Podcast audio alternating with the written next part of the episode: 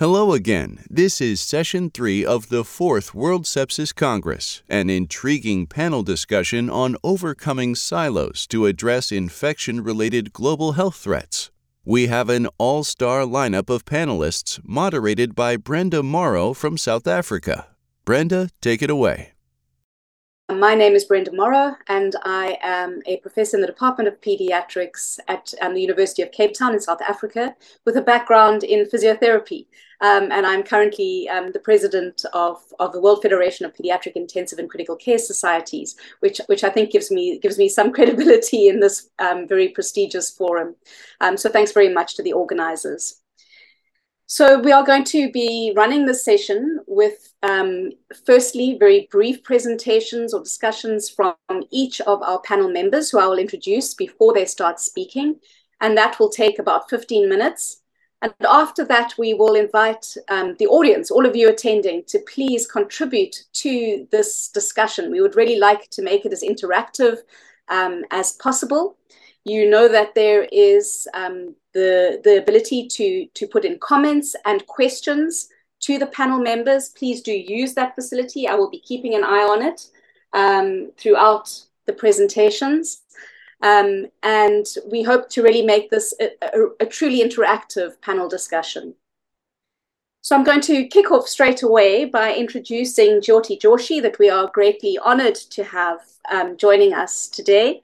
Um, Jyoti is an antimicrobial resistance advisor in the International Center for M R Solutions in Copenhagen in Denmark. Um, she has a specialization in community medicine and infectious diseases and a wealth of experience in public health implementation and policy in a number of relevant areas um, to this Congress. And she has really forged vital public health implementation and research collaborations for public health impact in South Asia. She also supports country teams comprising ministries and researchers in sub-Saharan Africa, where I am based, and in Asia for co-developing implementation research-related projects that are tailored to local contexts for A M R mitigation. So Jyoti will be, be starting us off um, by discussing breaking the silos and stopping the spread. Please go ahead, Jyoti. Thank you, Brenda. I'll I'm really uh, honored to be at this panel discussion today, and I would just like to introduce the work that I do at ICARS and how it uh, you know, st- merges into the uh, overall topic of this Congress. So I work at the International Center for Antimicrobial Resistance Solutions in Copenhagen, as Brenda mentioned. At ICARS, we are a small team of around twenty-eight employees, but representing almost fifteen countries across the world, uh, in a growing organization which was Danish initiated so, uh, in Denmark, but has become now uh, an inter- independent, self-governed, non-profit organization uh, which works across countries, especially in low and middle income context, to develop and test context-specific solutions for antimicrobial resistance, which actually, since antibiotics are used across uh, all sectors, beyond even just human health, even for animals, and when they are entering the environment, they have impact. So it's a typically, you know, very uh, typical one health problem that affects all sectors that we work in. And through its work, we are trying to work with low and middle income countries to attract funding as well as expertise to provide solutions in their context. Why am I mentioning this here? Because the way we work is, if you can see, we have uh, pillar one and pillar two, where we develop and test, or we support the translation of uh, evidence base which already exists in science but has not been applied at scale in those contexts where the burden of antimicrobial resistance or the use of antibiotics is the greatest, into actually coming up with solutions that can be put into both policies, implementation programs, and practice for making sure appropriate antimicrobial use is done so that infections can be prevented, and infections which can lead to sepsis in the Congress that we are speaking on can be prevented. But we don't just stop here. We also do work for advocating about context-specific and co- country-owned solutions to tackle the problem and develop capacities in these contexts for appropriate antibiotic use and good clinical care for human, if as we're discussing in human health practice. And last but not the least, our cross-cutting pillar, which you see at the center, is about being a trustworthy partner and a platform for both low-middle income countries as well as other partners in this space. And the uniqueness of our approach is that we have both a top-down and a bottom-up engagement of, of uh, countries. And how we do this is by securing ministerial commitment, because any program we believe in L M I C context needs the co- support and leadership of that top political level. Once that is internalized, then the going is easy for program managers on the ground as well as other advocates who work in infection prevention and control or infectious disease control management. So once we work with the ministries, we also have local research institutions or universities who are uh, you know, having a, a very good handle on the research context and the specificities needed for monitoring the quality of science as well as management of the grants, together with the support of the ministries to execute these projects. And we currently have thirty-two projects across sixteen countries all across the globe, but more in Africa and Asia, Latin America, and even Europe, as you would see from this slide, which are both funded by us as well as Uh, co-funded with partners. Why are we here today? I would just like to take this uh, slide to talk about this diagram that I have. At the center of the whole philosophy of ICARS is retaining antibiotics to be efficacious for preventing infections and supporting the community. We work across One Health, but specifically here for humans, if we need time, uh, if we have good antibiotics that are public goods, that can be used appropriately through timely diagnosis and management, we will have in, uh, situations which can lead be, or be aggravated to sepsis prevented in the community for the benefit of not just the community, but also the planet.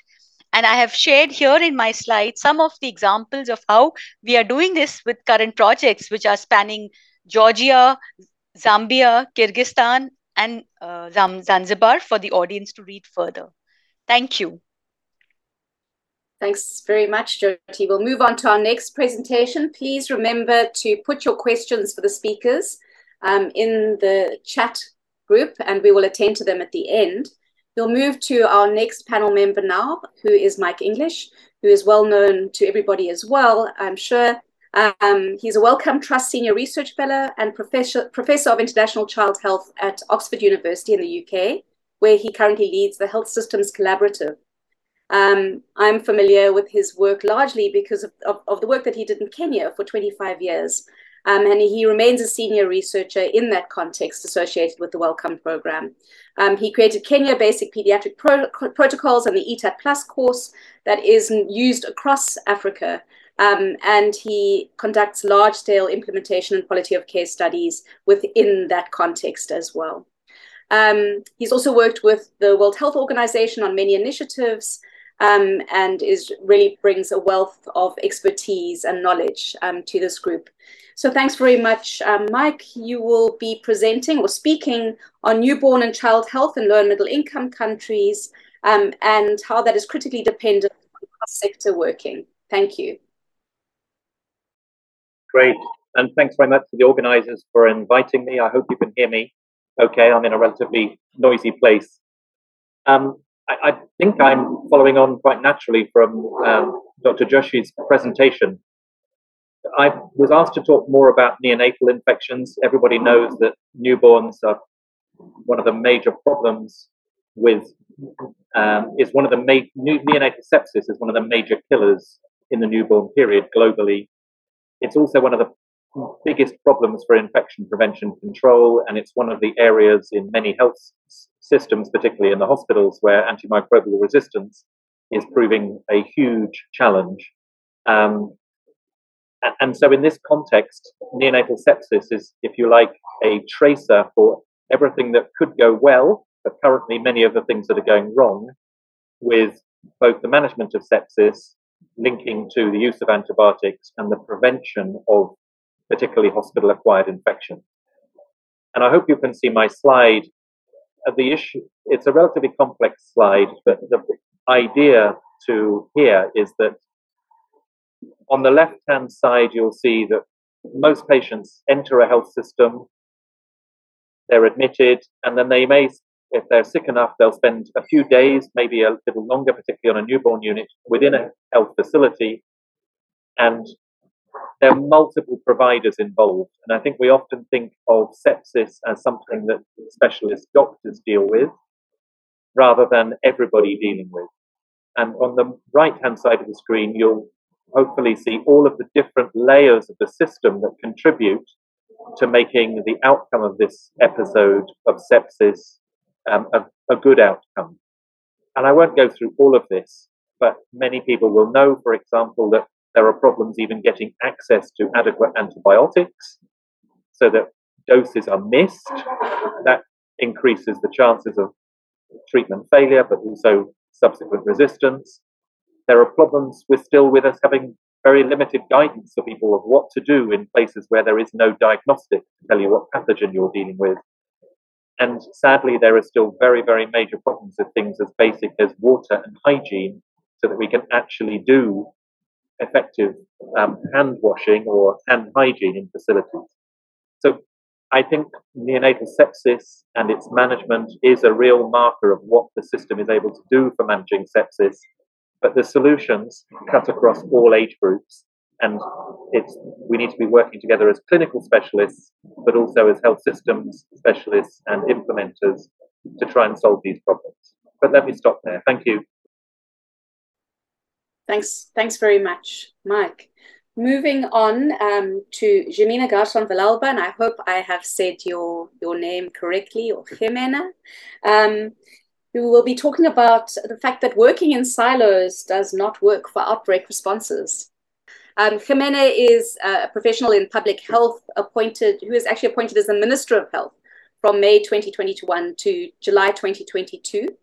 Uh, she was a member of the International Vaccine Institute Board of Trustees, representing Ecuador in twenty twenty-two, and is currently the Dean of Public Health at the University San Francisco de Quito, and a member of the World Bank Pandemic Fund Technical Advisory Board. Um, and she will be talking to us, as I said, about working in silos um, in respect of outbreaks. Thank you, Ximena. Thank you very much, Brenda, for the introduction. So I'm going to talk a little bit from the point of view of um, public health. As you know, as everybody knows, social determinants of health play a huge role in population health. What are those social determinants of health? Um, they are the conditions where people are born, live, learn, work, play, pray, um, and they could vary depending on age, ethnicity, gender, and other variables. Social determinants of health produce a great array of health effects that can affect functionally and quality of life, which is this, the, the most important social determinant of health. The most powerful is poverty. Social determinants of health were negatively affected by the by pandemic of COVID nineteen, uh, the reduction of economic impact reflected in a rapid increment of poverty at a global level. Approximately ninety-seven million of people uh, live with less than one dollar and ninety cents per, per day due to, due to COVID nineteen. And the global poverty increased from seven point eight percent to nine point one percent. Here you can see the percent of income lost by global income Uh, quintile due to COVID nineteen uh, in twenty twenty and twenty twenty-one. As you can see, uh, the poorest uh, the poorest and the, the second uh, quintile of, of poorest people in, in the whole world has been the most affected and who can't recover until now. Ecuador, my country, re- registered approximately seventy-five thousand excess deaths associated with COVID nineteen from March twenty twenty to July twenty twenty-one. And here you can see the social determinants of health here in Ecuador, upstream um, associated with COVID nineteen. You can see here the availability of social services, employment and working conditions, income and uh, wealth distribution, ability to obtain quality education, access to quality healthcare, quality of, of food, And all those de determinants in, in uh, upstream uh, cause lower physical activity and, for, and, and as a result, non-communicable diseases, violence, intentional and unintentional injury, alcohol and tobacco and substance use, more non-communicable diseases, intentional and unintentional intentional injuries. So as you can see, most social determinants of health does, uh, don't depend on solely in the ministries of health or the country's health systems. They depend on other public and private organizations, such as ministries of finances, local governments, school systems, ministries of ag agriculture, environmental organizations, et cetera. We have to work together to be able to prevent this kind of, of pandemics, this kind of public health catastrophes. And as a good example of uh, what happened when everybody works together is what happened in Ecuador. We had the goal to vaccinate nine million people in one hundred days. Um, We work together with the army, we work together with the private sector, and also with universities and uh, with local governments, and we did it. We vaccinated nine million people in less than one day, in, in ninety-three days exactly. Um, that happens very quickly. It was a very uh, good example of a public health intervention where everybody was putting the, the shoulder to improve the, the, the health for the people. And uh, Ecuador was one of the first um, countries in South America to get rid of the face mask and to uh, get open to the economy. So this is a very, very good example on how, if everybody works together, we can prevent, we can detect very quickly, and uh, we can uh, stop any kind of pandemic or other um, public health problem in, in a country or in a community. Thank you very much. Thank you so much, Ximena. Um, that, that was great. Um, our next panel member is Catherine Machaba. I'm hoping I'm saying that reasonably. Um, so Catherine is a principal scientist with a background in biology, in public health, and a PhD in environmental and planetary health sciences. Um, she is currently the principal scientist for health and policy um, at the EcoHealth Alliance organization. Um, she was a lead author of the World Bank Operational Framework for Strengthening Human, Animal, and Environmental Public Health Systems at their Interface. Um, she's a member of the One Health High Level Expert Panel, Um, which is an expert group formed in twenty twenty-one to advise the Food and Agriculture Organization of the U N, the W H O, and the World Organization for Animal Health, um, and is, a very, is an established researcher on a number of relevant um, um, areas, and is active in the American Public Health Association currently. And Catherine will be talking about breaking these silos and improving global health through cross-sectoral action. Thank you, Catherine. Thank you so much for the opportunity. I'm, I'm really honored to be here and to talk about the environmental and animal dimensions, especially when we think about upstream prevention of, of um, antimicrobial resistance and zoonotic diseases as they then lead to sepsis. Um, I, I just want to highlight the enormous scale of the problem that we face when we think about zoonotic diseases and A M R. We know that the majority of human infectious diseases are shared with animals. This is not just a a one-way street, of course, um, but they result in a huge burden of infectious disease each year. And unfortunately, the the uh, new the risk of new diseases appearing is increasing. We saw that with COVID nineteen, but also other emerging infectious diseases over recent years. And, and there's a lot out there that we haven't seen yet that could still spill over. So We we really have the imperative to act and to take a One Health approach. Um, and, and if we think about where the hotspots of disease emergence are, where we're most likely to see next occurrence of, of an emerging infectious disease that could then become an outbreak and epidemic and pandemic, we see that this is really not an equitable um, allocation of where the risk is. And unfortunately, the places that have the highest risk also typically have the lowest access to diagnostics, the, the really limited access to healthcare and um, workforce and training pipelines, um, and also other factors that really increase risk and vulnerability. So it is an equity issue when we think about this as well. And of course, how it leads then to sepsis. Uh, I think this is where the One Health opportunity comes in. So it's an approach. It's it's really uh, aiming to sustainably balance and optimize of the health of people, animals, and ecosystems. This is a definition that was um, adopted by four Uh, inter, uh, intergovernmental partners called the Quadripartite Together. And really the core of this approach comes down to communication, collaboration, coordination, and capacity strengthening. So things that we're already doing, but we really need to upscale when, when we think about that coordination with all sectors, as other uh, panelists have mentioned. Um, just to highlight a few examples of this, you know, we see that sepsis is not just a human issue. It also affects other species. We also see, as our colleague previously mentioned, about neonatal infections, Um, some, some infections that actually appear to be sepsis, but are caused by other factors.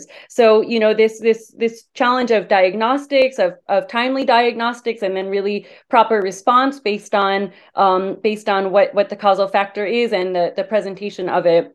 Then the opportunity too, we see that countries are forming One Health coordination platforms, bringing together different sectors. Uh, and this, this uh, I just want to give an example of Liberia, which is really uh, has a strong coordination platform and celebrates both uh, reducing risk of zoonotic diseases, um, tackling A M R and other factors under one, one roof, I would say. So an opportunity to also bring in sepsis prevention there as an objective. Lastly, I just want to highlight some examples from the field. Um, at EcoHealth Alliance, we are working with many partners in Liberia on the What's the Fever project, looking at when people come into healthcare facilities presenting with acute febrile illness, really um, non-specific symptoms, um, and and you know it could be any suite of things. It could be co-infections, it could be um, new new emerging infectious diseases. We just typically don't have the diagnostics in place to determine that and get the treatment that is needed. Um, we also can look at really upstream factors like evidence of zoonotic transmission and risk factors that increase risk of exposure. So uh, really, where One Health can uh, approach can play a role is in the prevention and detection. And I, I think that we have really common goals in, in working towards this to prevent sepsis and, and other impacts. So thank you for the opportunity, and I look forward to the discussion. Thank you so much, um, Catherine. So moving on to our final panel member, who is Shevin Jacob, um, who is an infectious diseases physician and a reader in sepsis research at the Liverpool School of Tropical Medicine. Um, he's been conducting research since two thousand six, aiming at improving the management and outcomes of patients hospitalized with life-threatening infections, specifically in resource-constrained settings. Um, and his primary focus is on adult sepsis in Uganda, where he, I believe he currently lives and where I visited a couple of years ago um, and, and thoroughly enjoyed it. Um, and as part of this research, research portfolio, he's led multinational consortia that focus on building sepsis research capacity in sub-Saharan Africa to really try and identify and address these knowledge gaps um, along the continuum of the health system. Um, he also has a decade of experience as a consultant to the W H O on a range of sepsis-related topics. Um, he's co-founder and director of Walimu, which is a Ugandan N G O, Secretary General for the African Sepsis Alliance, and a board and executive committee member for the Global Sepsis Alliance. And he will be um, discussing why silos might actually be killing people in L M I C S. Thank you very much, Shevin. Thanks so much, Brenda. Um, yeah, I was given the, the, the somewhat difficult task of, of uh, taking the position on why silos are killing people in, in L M I C S. Um, and I decided to approach this in, in a little bit of a different way, where the silos that I'm referring to are perspectives. So I'll, while there are many siloed perspectives with, with respect to sepsis and, and more broadly infection-related global health threats, um, these are three that I would like to highlight. So the first, uh, the first is, uh, the first siloed perspective is that sepsis in low and middle-income countries is primarily a disease of children and peripartum mothers. And we know that the recent global burden of disease and W H O uh, reports highlighted the importance of sepsis in children under five years old and peripartum mothers. And yet there are very limited population level data available on the burden among adolescents and adults. Um, the estimates of sepsis burden in Africa, for example, are extrapolated from numbers modeled from Mexico. Um, yet we know from several studies across the continent that twenty-eight day mortality approaches fifty percent in non-pregnant adults. And this level of mortality persists in those patients who survive to be discharged. And furthermore, we know that the patients with comorbidities like H I V are at greatest risk. Um, and so lack of understanding of the extent of the burden and mortality across different age groups and members of the population can result in programs and policies that exclude the very groups who might benefit the most. So that was perspective one. Siloed perspective number two is that sepsis in low and middle income countries is a standalone condition unrelated to existing diseases and programs. And with this siloed perspective, we lose the opportunity to leverage sepsis in, in two ways. Um, first, as an indicator or tr- tracer illness for the health system. So managing sepsis well requires us to think about all aspects of the patient journey, from early recognition, time to treatment, management and monitoring, and post-discharge follow-up. And if we can follow how well this is done for sepsis within a health system, we can get insight into the strengths and weaknesses of that health system. And so a deliberate approach using sepsis in this way can ultimately lead to strengthened systems that are equipped to manage all critical illness.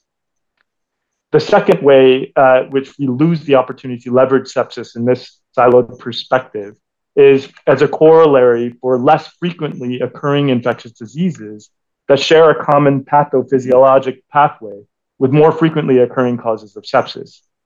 Um, so we can take advantage of a higher prevalence of uh, uh, sepsis for more commonly attributable etiologies to attempt to answer questions about fundamental sepsis management approaches. This could be things like the extent and type of fluid resuscitation, the timing, type, and administration route of life-saving treatment, whether they're antimicrobials or vasopressors. And an example of this might be outbreak-prone diseases like Ebola disease, which are rare in occurrence and, as a consequence, where the priority to understand optimal supportive care is often superseded by the immediate need to evaluate and administer antiviral treatment. Yet, an evidence-based approach to supportive management drawn from research in similar settings on sepsis from different causes might serve to augment survival of patients with Ebola disease.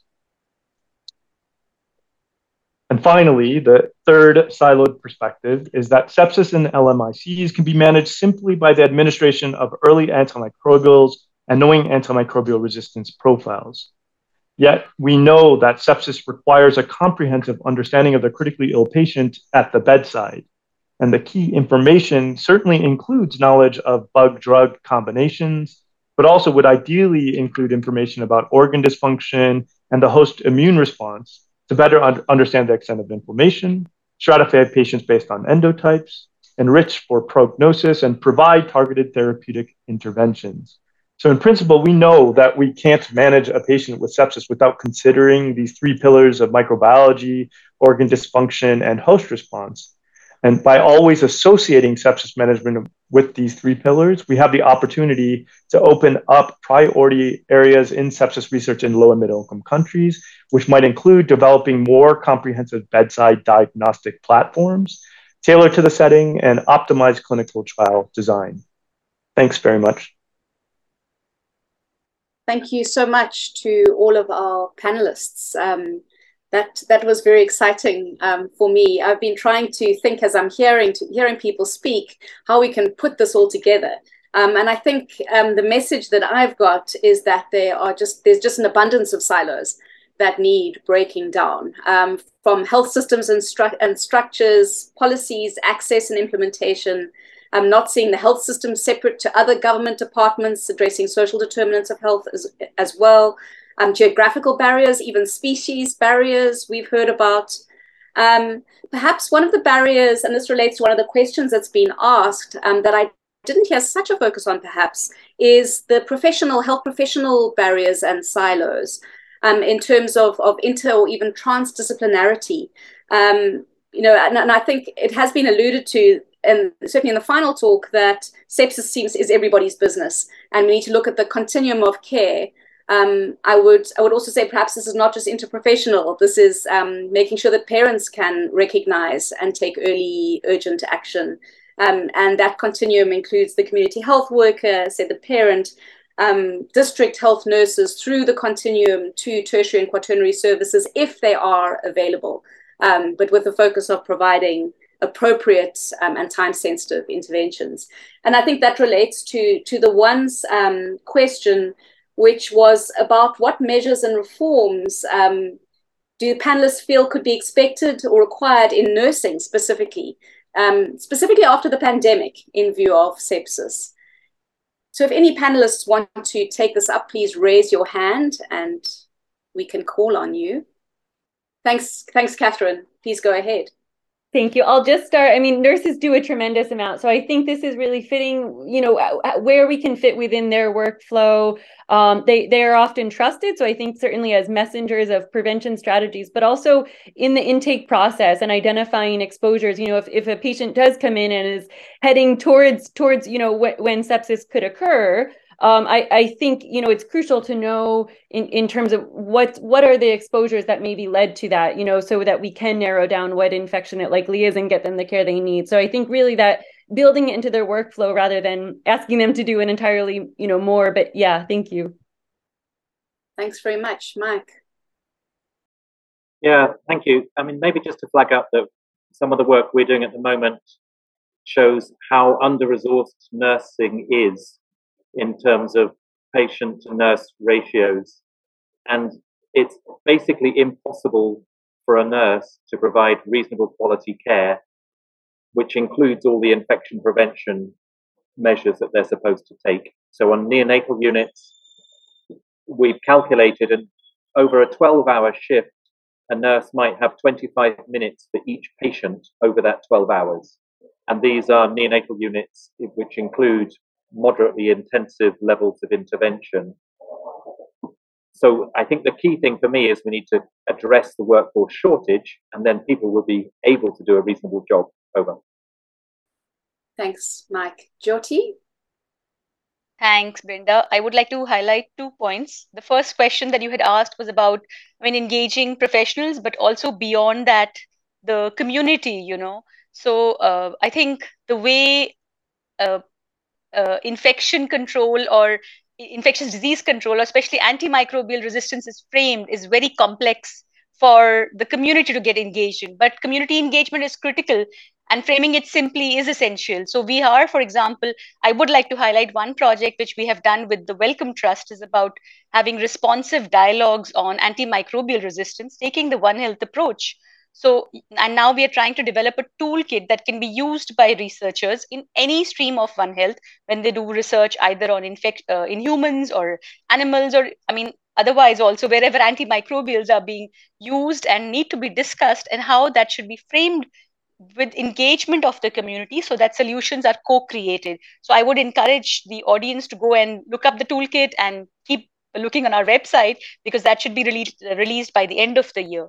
And coming to the second question about engagement of nurses, I would also like to highlight the projects that we are doing, whether it's in animal sector, where we also talk about stewardship for antimicrobials, or the human sector. It's a large part uh, for professionals. It's a large part of, you know, team engagement, because it's not the job of one um, professional, whether it's the doctor, the nurse, or the pharmacist, but ra- and even the hospital manager for that extent, or the program manager that leads it at the Ministry of Health. But really to, uh, you know, to integrate antimicrobial resistance from our perspective, or stewarded antibiotic use, into the development priorities of the country, of the hospital, or the health facility. And that's a process. So, I mean, tools and trials as we take specific solutions will be helpful. Over.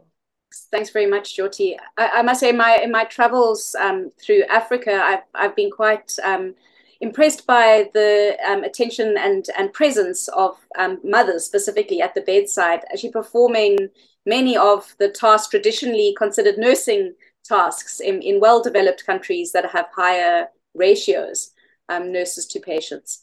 Um, and again, uh, you know, my feeling is empowering those mothers and equipping them with the necessary knowledge could go a long way to towards those goals that you were expressing.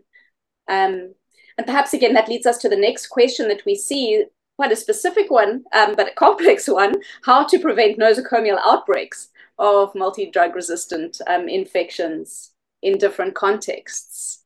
And I th- so we've addressed some of that, I think, but I am, I'm sure that there's much more that can be said. Ximena, do you want to comment, perhaps? Yes, Brenda, thank you very much. Well, first of all, we have to, as, as I said in my presentation, to work together. Uh, it's important that the community, uh, here in my country, we, we have a, a problem. If you go to any pharmacy, you can buy whatever you want with any any kind of, of, of uh, prescription, medical prescription. And that's something uh, very uh, important to take into account, because antibiotic resistance is very high. Uh, besides of that, people is not used to finish the, the prescription from their, their physicians. So perhaps they, they take uh, five or, or, or less days of antibiotics in low doses. And um, of course, if we take also the criteria of One Health, all those um, um, you know medicines that go to the to the trash and uh, the discharge uh, in polluted water has to do with environmental health and also with veterinary, right? Because there's also the problem, as uh, Jyoti was saying, um, and also Catherine, about um, using these uh, wide spectrum antibiotics for the growth of, of animals that after all are consumed by, by humans. So there's a lot to do, and we have to work in policies and implementing policies in every country, and uh, work, work together inter- intersect, uh, intersectorally. That's that's very important, not just um, in the health system, but with other ministries and, and, and local governments. That's extremely important to tackle any kind of, of problem associated with misuse of, of um, um, drugs. Yeah, well, just to add on th- those excellent points, I think, you know, we have to look at I P C in all settings. We have to look certainly in community settings and farmers, community members, um, you know, those involved in, in vaccination, veterinarians, veterinary nurses too, um, you know, biosecurity measures. Those are really crucial. I, I see those as also the front lines of, of um, prevention and, and, and early detection and early response. And then within healthcare facilities, you know, WASH is critically important, and, and it's it's often overlooked. There are, um, you know, billions of people underserved by by uh, adequate WASH in, in hospitals every day. And that's, of course, contributing to the spread of infections in healthcare facilities. And unfortunately, with climate change, with flooding, more intense weather, uh, you know, we we are going to be exposed more to that. And, and so really thinking about facilities of today, what it means to be climate smart for tomorrow as well, and and implementing those prevention measures, and not just in healthcare facilities, but in access to laboratories and, and you know, rapid diagnostics, and getting that even when there's an interruption in in in physical, you know, access to healthcare facilities. So there's a lot that has to be done. And I think, but you know, the opportunity to work with environmental um, sectors in doing that, with animal sectors, to really have this very comprehensive strategy for I P C is crucial. Thanks. Thanks very much, Catherine. Does anybody have anything to jump in? Shevin, yes, thank you. Um, yeah, you know, I, I think when we're talking about nosocomial transmission of multi-drug resistant uh, infections, it's, you know, by its very nature, we're talking about the health facility itself. But as our, you know, as, as others have already said, you know, it's it's beyond the hospital, it's before the hospital, it's while you're at the hospital and after. Um, and, you know, so if we if we sort of just think about those different areas, you know, the having a kind of systematic approach to how we might uh, equip, um, uh, starting with health facilities, uh, you know, using the maybe overused, but I think quite useful model of the four S's, and the, so the staff, the stuff, the space, and the systems, really thinking systematically. You know, Mike talked about the lack of nurse, uh, the nursing staff for, for the care of the neonatal patient. But when we talk about, you know, sort of infection prevention and control, do we have dedicated staff for for for that very role um, in all the health facilities where, you know, sort of uh, everyone on the uh, on at the Congress is is working, and everyone on this call is working. Um, we we think about the stuff, you know. Oftentimes, uh, uh, we can we can bring um, the example of COVID nineteen and look at personal protective equipment and the availability of that or lack of, um, uh, you know, sort of at different phases uh, during um, the pandemic. And you know, sort of yet, you know, as frontline health workers, um, there there's a clear understanding of what type of, you know, personal protective equipment is needed. So is it pre-positioned? Is it available? Are those things, uh, in addition to other things that might be able to help prevent um, the transmission of, of, of um, uh, multi-drug resistant infections? Um, space, uh, again, in health facilities, you know, this is just, uh, this this also relates to systems. And and just, you know, is is the is the health facility, is the space in which you're working, is it built for purpose? Recognizing that this is a pandemic, the, the you know, sort of the antimicrobial resistant pandemic that it's happening throughout the world, it's not going to go away anytime soon. And so we do know what uh, that, that that there's a preparedness that needs to be thought of um, even even now for A M R and multi-drug resistant transmission, in the same way that, you know, we think about the next disease X. Um, and then finally, the systems, and I think the systems, you know, speaks to the point that it's not just the health facility; it's the health facility, it's, you know, sort of and beyond, and and really kind of pre-positioning the, the system to be able to manage um, and and and be able to, you know, sort of address uh, uh, the potential of nosocomial transitions within our health facilities um, is going to be key. Thanks very much. I mean, I, I think as well, you know, the, the, the recognition that solutions might look different um, in different contexts. And, you know, and I think it's really important for people to be aware of those different contexts. Um, you know, I've, I've just seen quite top-down approaches to helping low, low, low resource situations, um, specifically where the solutions are focused on what would be expected or encouraged in, in high-income or high-resource settings, which may be completely inappropriate for those low-resource settings. And I think it's great that, that the panelists here are really doing the research and the implementation science within low-resourced communities, um, because I think that's that's really, really important um, to make sure that the implementation is appropriate and the interventions are appropriate. Does anybody else want to jump in at that stage, or can we move track a little bit? Ah, yes, Jyoti. And can I ask, take this opportunity to also ask, ask um, the audience to please remember to put your questions into the chat. Um, We're looking at, at general um, questions, some more specific questions. Please put them in. If you can identify the speaker that you are referring to, that would help us as well. But please, we do want um, a good discussion here. Jyoti, sorry.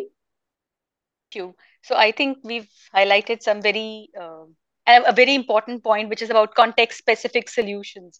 And that's where, uh, that's how we at I CARS work in co-development, as we say. And what I find uh, exciting and yet challenging about this is, you know, each context is different. And when the initiative or the discussion happens between the country uh, and us, we engage in a prioritization of there's one hundred things you can do to tackle appropriate, you know, uh, antibiotic use, whether in the system or outside the healthcare system, et cetera. But this dialogue leads to, you know, ownership from that perspective, as well as uh, being bold in trying out new things. And whether it's a success or a failure, the process in itself, I think, is a is a movement forward rather than not trying to do anything as status quo. So I think that has been a very interesting insight for us. And second, that I would like to highlight in this co-development or implementation science scenario is, you know, within the country, we try to get the research group, which is the university researchers, the academicians, to work with the ministries or the program managers. And it is, I mean, and it, I don't think this is a silo, which is a north-south or a south-north silo. I think this is a silo which we also need to bridge, because a lot of the times research gets very good results, which are not translated into practice or are not scalable. And when programs are looking to do something on uh, appropriate antimicrobial use or healthcare quality for sepsis, there are entry points that are needed, which could be the maternal and child health programs. Like Shevin said, that's a silo, but it could be an entry point if you look at it from a different perspective. But if it stays there, then it becomes a silo. So I think those are dialogues that we need to constantly have so that we learn and gather new evidence, but we also scale what is already known to the level that we have impact. Thank you. Thank you. Ximena. Thank you very much. Just a small thing. Um, in order to be able to, to breach these silos, it's important um, to promote health promotion.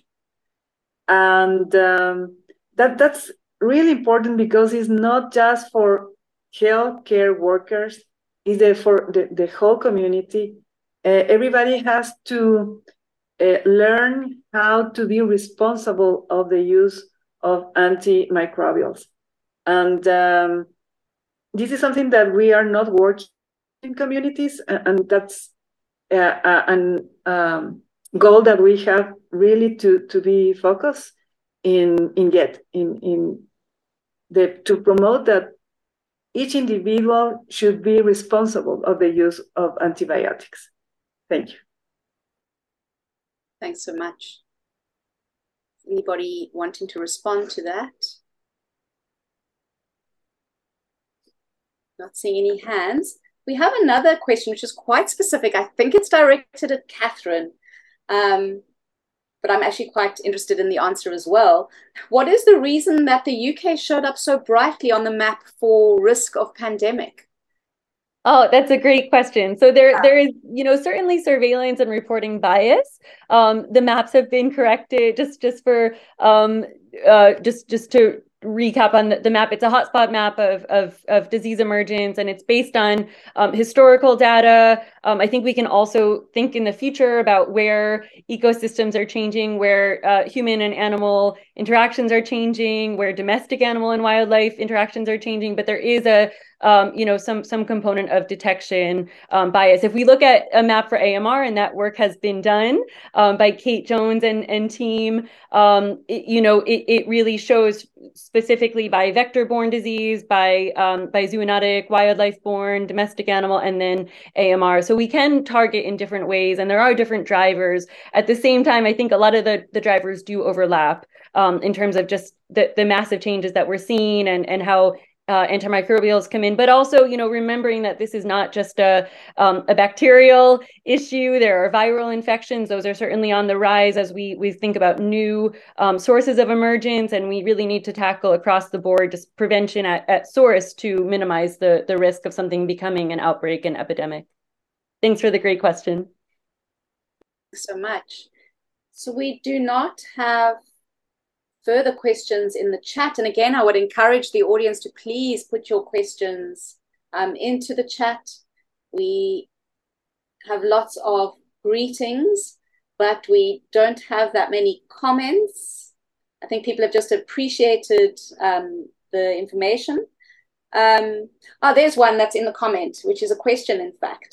Um, and I think this is, is very relevant, certainly to the South African situation where I find myself, is how should we be building engagement between health professionals and community in situations where there is considerable community-based crime um, and, and a lack of trust um, in, in really uh, anybody in power, including health professionals, if crime is, is highly prevalent. And I, I say that's, that's something that we do see Um, in the community where I live and, and work.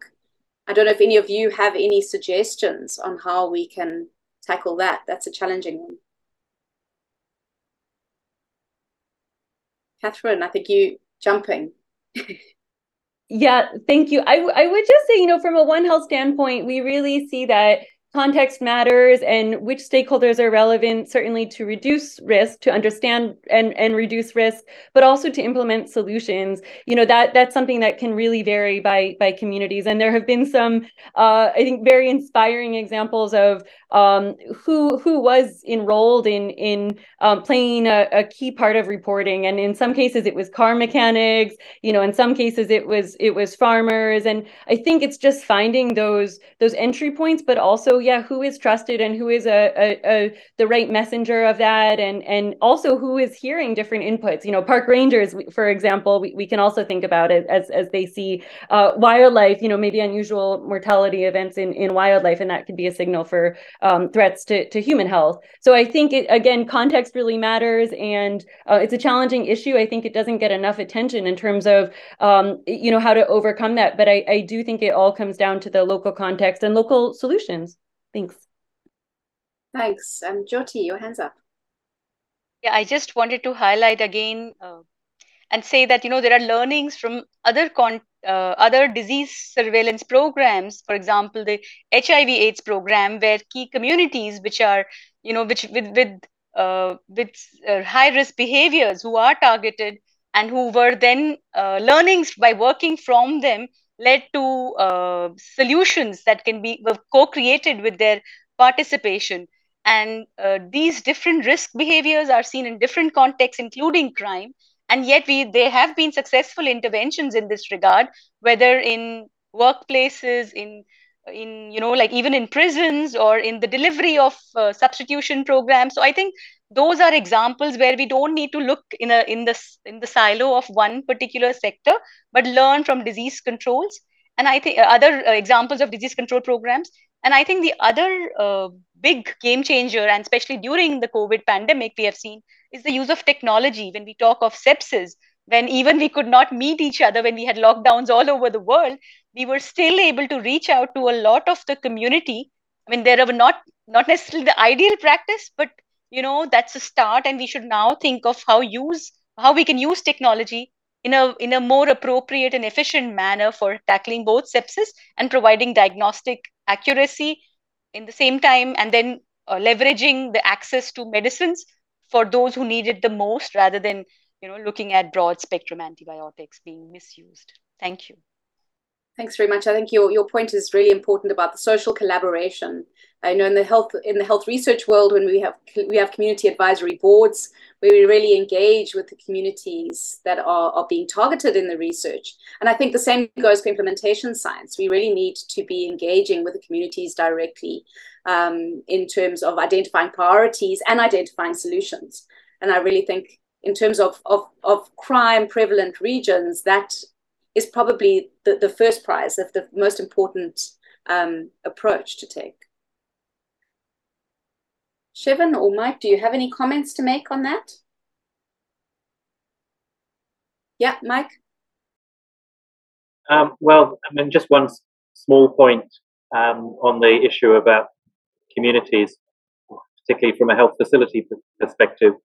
Most of the people that work in the facilities are from the communities, and they have to face these issues on a day-to-day basis. So they're probably the first people to ask about how we should do things. Um, and they're also our colleagues. Um, and a lot of that, you know, a lot of this is about governance, ultimately. And you may not be able to change your government and the way it governs things, but you might be able to change the way you govern locally or practice governance. And so you can create trust with a community uh, locally, um, even if you're wider political system is not trusted, I would say. I'm not saying it's easy, but it's possible. I, I'd just like to make one comment on an earlier discussion um, linked to the nosocomial infections issue. I, I, there is always a danger, it seems to me, that we're uh, it, expecting the magic bullet. It's a bit like climate change. You know, our hopes are now pinned on carbon capture, which is a technology none of us have, but we're hoping, we're kind of relying on it to solve our future problems, or current problems. And we know a lot of what to do for infection prevention control. We just don't do it. Um, I think Catherine made the point about wash. Most most African hospitals don't have decent toilets. How can we expect to have good infection prevention control unless we start doing some of these really basic things? Um, but it doesn't grab the headlines. Um, and, and so I think that's part of our job, is to make sure we don't get too excited by the fifth generation cephalosporin that might be on the pipeline, and remember that there's a lot of foundational work to do. Over. Yeah, I think that that's absolutely imperative. Um, and again, it, it speaks to, to local solutions for local problems. Um, and, you know, where, where ward running water is not available, you know, it might not be cost effective to to plumb an entire hospital. It may not be possible to do so. Um, but I've certainly seen some really innovative solutions where the water is brought in and there's a system of clean water flowing down to dirty water that is then disposed. And, and you know, there's systems that can work in those environments. Um, but you first have to think about it and, and then and then apply it. And I think it's really... You have, yeah, to, make, you have to make it a priority. Yeah, yeah, um, absolutely. Yeah, prioritizing and, and addressing the basics. Um, there is a very specific question that's now been asked three times, which I, which and I, I, so I see that the, the person asking the question really, really needs to know the answer, um, related to the nursing um, time per shift. There was a, a statement earlier about twenty-five minutes um, nursing time per shift, and they would really like to know how that was calculated. I believe, Mike, I think it was you who said that, um, I believe. Yeah, it's actually extraordinarily simple, and it makes me ashamed that we didn't do it twenty-five years ago. Um, I mean, if you simply count the number of patients and you know the number of, of nurses you have on a shift, that's not rocket science. um, but if you want more information, please shout. Um, there are a few different nursing workload um, calculators, um, but it's really very easy. Over. Thanks so much. We have a new question here. Um, what the panelists would advise for a bottom-up approach to tackling silos? Shevin, can you maybe respond to that? You've been quiet. I'm sorry to put you on the spot. No, no, no. It's a really great question. And and I think um, uh, Jyoti sort of showed a really beautiful slide that, you know, sort of showed both the bottom-up and top-down approach. And I, and I think um, when we're so now advocating for for a, a disease like sepsis and trying to inform policy and changes in behavior and, and everything in between, um, it really does require our sort of redefining or defining the stakeholder as some in a comprehensive way. So oftentimes our stakeholder engagement is is something that looks like, you know, sort of all the people from the Ministry of Health and all people that are involved with policy and these, you know, sort of potential funders and and that sort of top-down approach. Um, but civil society, you know, I mean, I, I, and I, I would argue that part of the problem with our bottom-up approaches is that we use this term community.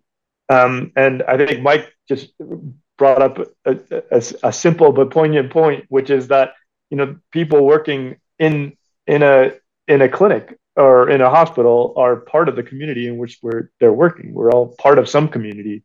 And so defining this community as an other rather than sort of really trying to figure out how do you do that, you know, so, sort of from a, from an approach that, in, you know, sort of involves a uh, community, you know, there's terms like co-production and, and, you know, sort of bringing in civil society, bringing in patient advocates, thinking about the perspective of patients um, to then move forward with, with all different players in this sort of comprehensive approach to try and make changes uh, and in policy and, and behavior is probably um, well. That was that would be the approach that that I would use, um, and and I and I think uh, one that, you know, probably is worth worth considering across all the different settings where we work.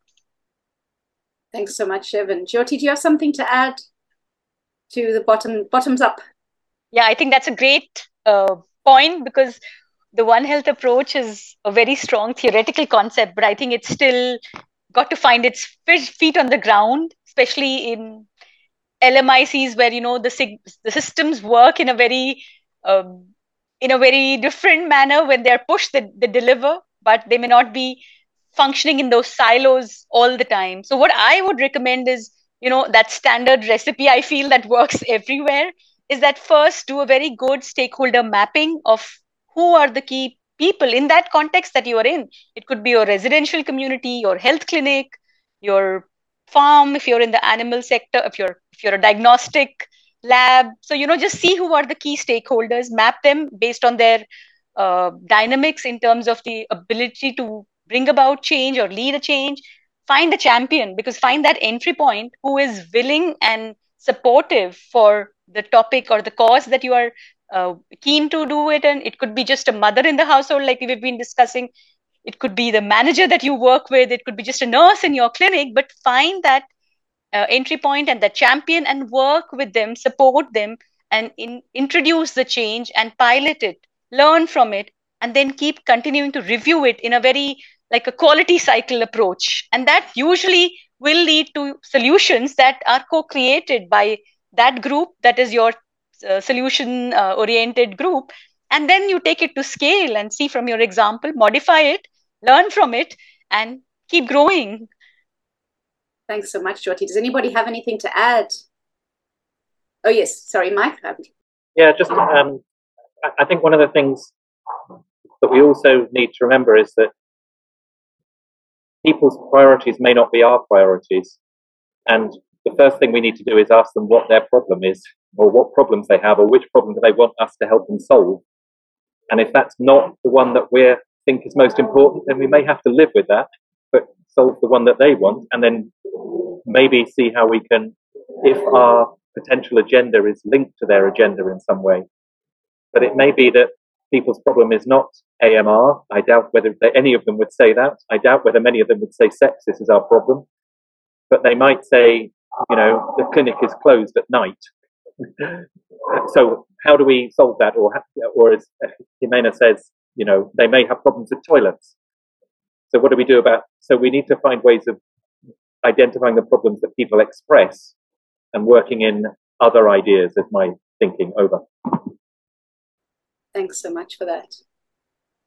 And so we have another question on how we should be leveraging the already well-established um, policies and programs, such as those existing for cancer, H I V, AIDS, to get public financing for sepsis advocacy, awareness and prevention um, in low-resourced settings. And that comes from Halima um, Salisu Kabara um, from the African Sepsis Alliance. Thanks. That's a great question. And I'm participating in this uh, panel discussion today after a very intensive last week at ESCMID, which was the European Congress for Infectious Diseases. And, you know, in one of the panel discussions that I was in, the question that came up was patient engagement or community engagement. This was a human-centric conference, so pardon me for that, but it's about community engagement. And again, I think we should, we need to sit back and reflect.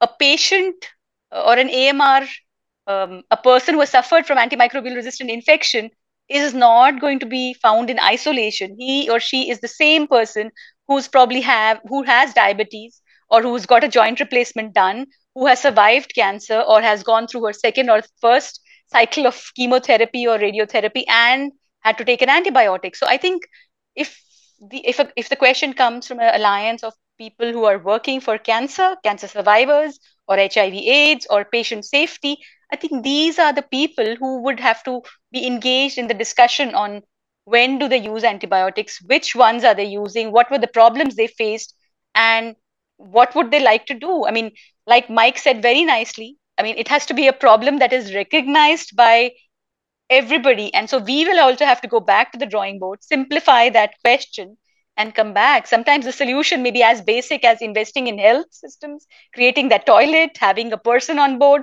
who is going to monitor that the toilet is clean every day, twice a day. So, you know, those kinds of investments will then be demanded by the community or the people who are engaged, and they will be created. So I think that's what I would encourage this group of survivors to do, is talk about this topic, engage, frame it so that their members understand it, and then talk Uh, talk with a larger audience of healthcare professionals who can work with them and bring up uh, the discourse to uh, to the next level.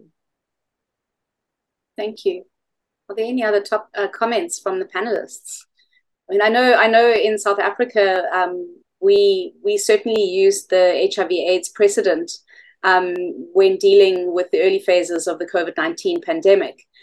Um, in terms of cost effectiveness, in terms of rapid rollouts and community responses, because we already had that data.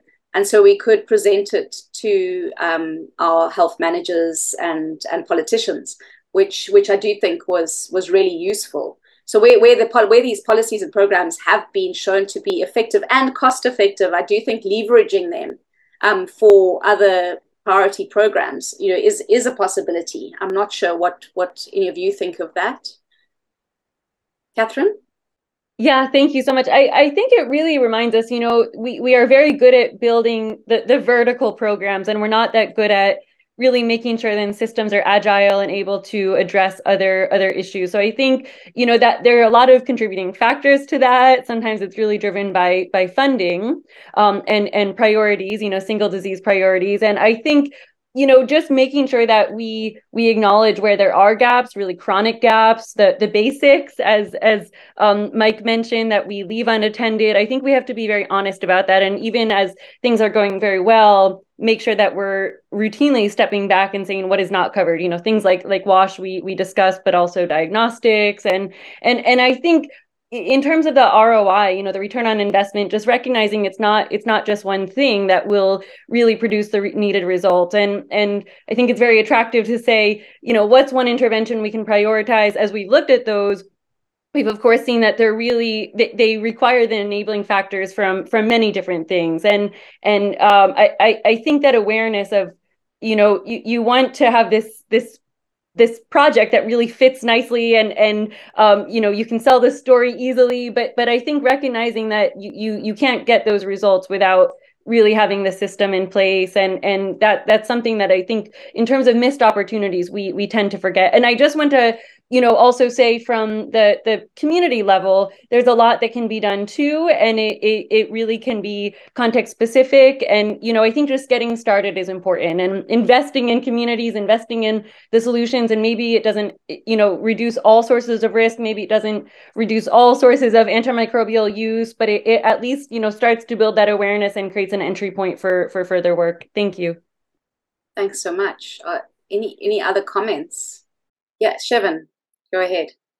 Yeah, that, uh, that was a great question from from Halima, who who I know well, um, and and I think that this is, you know, the the the point that she brings about what a, you know, learnings from, you talked about H I V, Brenda, but also cancer, and you know I think this has been said in in, in other fora, but you know in terms of sepsis, we, we have a branding problem, right? So you know you know there it's a very difficult you know uh, uh, Um, time that we have to get from, you know, we spoke about all these different uh, stakeholders. Um, if we query, you know, sort of ask all of them, you know, what their understanding of sepsis is, we'll get a different answer all the time. And and that is the same sort of exercise that has been done for years and decades, um, where we're still, um, we're not really making headway on, you know, sort of being able to communicate what sepsis is um, to the To, to the people who we, we would love to understand that, whether it's other health workers, whether it's, you know, people who eventually become patients, you know, whether it's policymakers. Um, and, and we know that in cancer, it's very similar, right? Cancer is, is a, uh, is an umbrella term, um, that, uh, encompasses many different types of cancer, many different types of pathophysiology. And yet, you know, people, if, if you ask people, what is the mechanism Uh, uh, uh, of cancer, um, for, for, you know, sort of, again, the broad group of stakeholders, whoever they may be, you, you're going to get completely different answers, but everyone understands the importance uh, of, uh, uh, early recognition of cancer, management, screening, prevention. Um, and so all of these elements are parallels for us in sepsis. And so definitely I agree with Halima that we can, you know, use Uh, several pages from, from the cancer playbook um, to to you know sort of rework our, our approach to branding sepsis uh, uh, globally. Thanks, Shevin. Ximena? Uh, a quick comment. Um, if we want to have an impact uh, in public health, in an intervention of public health, we can work um, from the bottom of a pyramid or from the Uh, vertex of the pyramid. If we work from the vertex of the pyramid, that means that government and health ministries can develop uh, any kind of, of uh, policies. That's go- going to be very quick. The effect of the policies are going to be very quick in the population. Perhaps it's n- they are not going to last for a long time, because here, for example, in, in, in South America, where the politics are very unstable, if we change government, perhaps those um, policies are going to change too, all right? But if we work from the base of the pyramid, which is the community, which is the people, all the implementations, all the um, changes that we are looking in public health are going to last, are going to be part of the community, are going to part are, are going to be part of the way of thinking, their customs. Um, so it's going to be a, a better impact if we work in the community. Another thing that is very important in, in this kind of, of changes in public health, interventions in public health that, that we, we can have, we can develop, is working with um, with, with academia, with academia, right? Uh, for example, health economics. They have to um, work showing the people that take the decision and that sepsis or any kind of, of, of problem in, in, in health have a deep impact in the population. So I think that health economics could work very, very well, um, showing with numbers how this, the, the society is going to be impacted with this disease. The country is going to uh, be impacted with these diseases. So if we work together with academics, And, uh, and and the whole uh, system, uh, I think that we're going to have better results than we have had in the in the in the past. Thank you. Thanks, thanks, Ximena. More silos that need to be broken down there. Jyoti, quick comment maybe to follow up on what was said. I think we also need to go back and reflect. I mean, it's not about a disease or a bug or a condition like sepsis. I think in our whole framework, we need to keep people at the center. You know, it's, I mean, I, I get this feedback a lot when I talk to people. It's, I mean, it's not the, the disease or the drug-bug combination that is changing that, you know, it may excite us as a lab person or as a, as a clinician, but it's what affects that person who is at the clinic today or that animal through which that person earns his or her money. So, you know, what can talk to that person, whether it's economics, like Ximena said, what is the cost that he or she has to incur for getting appropriate treatment? What are the behavior change approaches? I mean, anthropology or social science is becoming even more important as we do our projects, because when you communicate these messages, these, these soft aspect of, you know, how the topic is framed, what behavior changes are needed at each level is important. And then how to find the different uh, entry points, as we have been discussing, in the government's own priorities or in the community's own priorities, where people will have the motivation to take up those uh, costs, whether it's behavior or money or just changing uh, lifestyles, because nobody wants to use agents like uh, like antibiotics or not use toilets or not have a healthy life. But how we have framed that topic, that it makes life easy for, you know, that particular person is, I think, the challenge we have to go back and reflect on as uh, people who engage in this topic with communities. Thanks so much, Jyoti. And I think that speaks very, very nicely to, to another to another question that came in related to um, quality improvement projects within the rural communities specifically, um, where there might, may be particular lack of political will and funding. But I think that that what we've been speaking to is is inclusion of the entire continuum, regardless of where a person is living or the situation that they find themselves in, that they, they should have access to appropriate care. Um, and I think that's that person-centered approach. Um, and again, you know, the breaking down the global silos so that we're, we're talking about a, a global community of care. Um, and I think that's been very clear in throughout the discussion. Um, And I think we we have we have very nicely brought brought the session towards the end. I wonder if each of the panelists wants to provide just one or two sentences in conclusion, a take-home message perhaps that you would like to share with the audience um, before we close the session. So I'm just looking at my screen. Um, Shevin, can we maybe start with you? Um, sure. Uh, yeah. No. This is this has been a a really wonderful Um, Uh, uh, panel, and uh, getting the perspectives of this, uh, all the members of, of the panel, and uh, and the very useful and stimulating questions. Um, you know, we were the, the panel is about silos and, and trying to figure out ways to break them. And um, uh, I think we, we've come up with uh, issues that sort of where the silos sort of exist, um, whether they're in antimicrobial resistance, whether it's in sepsis, whether it's in sort of more broadly um, our ability to communicate uh, with uh, between patients and uh, uh, and and us, we health workers. Um, Uh, and and we, it's clear we have a lot of work to do, uh, but uh, I I I'm looking forward over the many next years to to work with people like you to uh, to continue to to forge forward and and really do this in as as inclusive and equitable a way as possible. Thanks so much, Ximena. Well, I just want to say that working together, intersectorially, and interdisciplinary. Is the only way, uh, is the only so- solution uh, to tackle any new pandemic in the world. Thank you, Ximena. Um, Thank you. Catherine?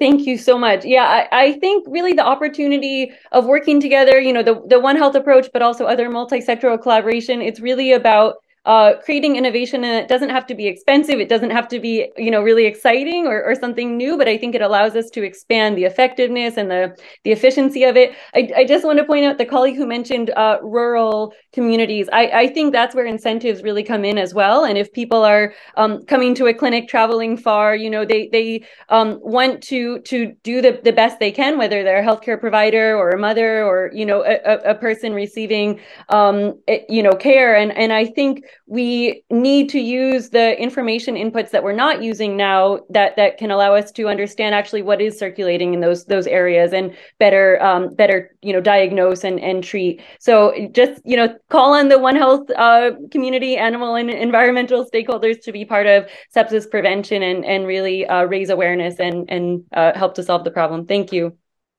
Thank you, and Jyoti, final comment from you.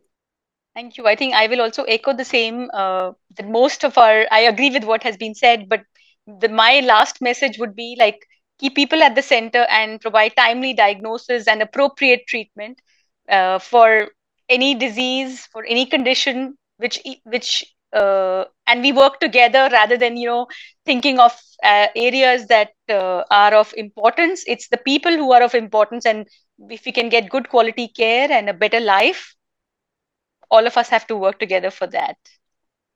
Thank you so much. And Mike had to jump off, but he did leave us with a take-home message.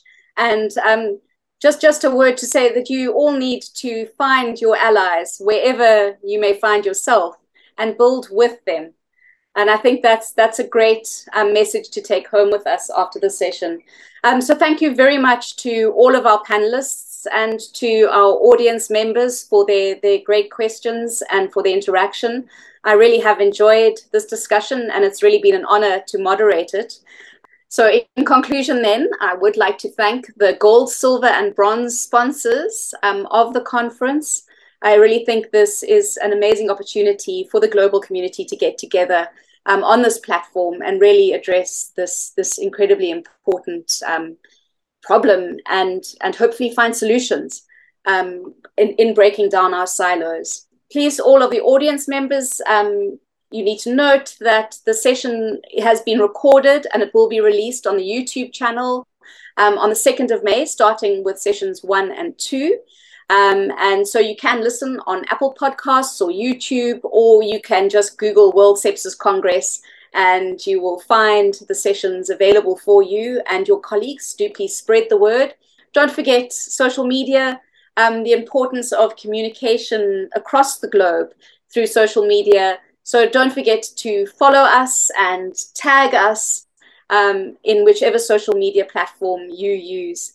Um, and together we can really make sure that our community moves forward in this in in, in this um, area. So thank you very much again for your int- attendance. Thank you to the panelists. Thank you to the organizers. And I wish you a happy evening or a happy day, wherever you might find yourselves. Thank you so much. Bye-bye. Thank you. Thank you.